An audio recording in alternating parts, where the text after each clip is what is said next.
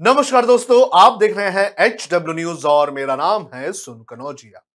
बनारस की ज्ञानवापी मस्जिद का मामला अभी तक शांत ही नहीं हुआ था कि अब ताजमहल में शिवलिंग होने का मामला तूल पकड़ने लगा है। इलाहाबाद हाईकोर्ट में बीजेपी के एक नेता ने एक याचिका दायर करके ये मांग की है कि ताजमहल के बंद 20 दरवाजों को खोला जाए और पता लगाया जाए कि कहीं वहाँ हिंदू मंदिर के अवशेष तो नहीं है। इस याचिका पर सुनवाई कल, यानी कि 10 मई को होनी है। आप सुनिए क्या कहा याचिकाकर्ता ने। ताजमहल पे रेट करने का विचार इसलिए है, क्योंकि अब देश और हिंदू मुसलमान नहीं झेल सकता है। ताजमहल के उन्हीं बाईस कमरों के पीछे हिंदू धर्मगुरु कहते हैं, वो शिव मंदिर है, मुस्लिम कहते हैं कि इबादत गाह है। और अब देश में तमाम इससे पीछे भी आपने देखा होगा, हिंदू मुस्लिम बहुत हुआ। बाईस, मैंने आरटीआई लगाई आरटीआई से भी मुझको संतोषजनक जवाब नहीं मिला, बताया गया कि बाईस कमरे सुरक्षा कारणों से बंद है। तब मैंने माननीय न्यायालय का सहारा लिया और माननीय न्यायालय से यही मांग की कि इन बाईस कमरों को खोल दीजिए कमेटी गठित कर दीजिए, इसकी वीडियोग्राफी करा दीजिए, जो भी फाइंडिंग आए उसको उसको जो है पब्लिक डोमेन में कर दीजिए, ताकि ये विवाद सदा सदा के लिए खत्म हो जाए। क्योंकि आप देख रहे होंगे ज्ञान वापी में भी तमाम वीडियोग्राफी हो रही है, एसआई टीम आई हुई है, वहाँ पे सारी चीज़ें चल रही हैं और वहाँ पे भी सांप्रदायिक उन्माद की तो उत्तर प्रदेश का लॉ एंड ऑर्डर इतना सशक्त है, ऐसी घटनाएँ नहीं घट सकती, लेकिन उसके बाद भी एक आशंका व्यक्त की गई है, इस तरीके की घटनाएँ हो सकती हैं। तो इन्हीं सब चीज़ों से बचने के लिए मैंने याचिका की। मैंने कहा है कि तमाम हिंदू संगठन और तमाम हिंदू धर्मगुरुओं ने ऐसा कहा है कि वहाँ पे शिव मंदिर है और भगवान शंकर की मूर्तियाँ हैं। तो इसी, क्योंकि और अगर उसके जाएँगे इसमें तो एक कार्बन डेटिंग टेस्ट हमको मिला था। कार्बन चौदह की रिपोर्ट जो आई थी, वो भी, क्योंकि साइंटिफिक कोई भी प्रमाण जो होगा वो गलत नहीं होगा। साइंटिफिक डेटा कुछ और कह रहा है कि ताजमहल बनने से पहले क्या ही है। कार्बन डेटिंग जो रिपोर्ट है, उसको आप अगर पढ़ेंगे तो कहीं ना कहीं आपके भी मन में एक बार संदेह होगा कि वो क्या है।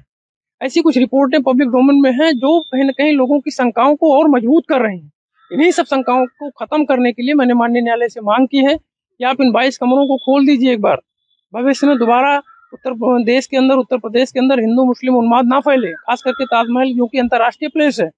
अभी तक आप काशी अयोध्या मथुरा में था तो ठीक है, अपना देश का मामला है। भले ही इसमें नज़र अंतरराष्ट्रीय रही हो, लेकिन मामला देश का लेकिन ताजमहल ऐसा विषय है कि अंतरराष्ट्रीय मामला है। यहाँ पे कुछ होगा, पूरे विश्व में भारत की थूथू होगी या जो भी होगी, भगवान ना करे, ऐसा कुछ हो।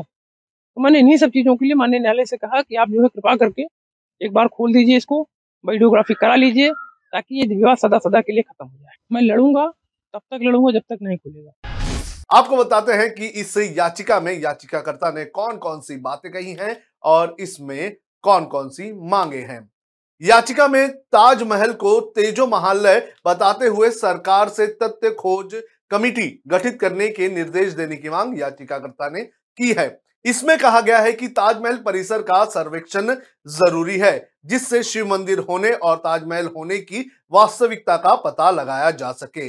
समिति इन कमरों की जाँच करे ताकि स्थिति स्पष्ट हो सके कि वहाँ हिंदू मूर्तियाँ या धर्म ग्रंथों से संबंधित सबूत है या नहीं।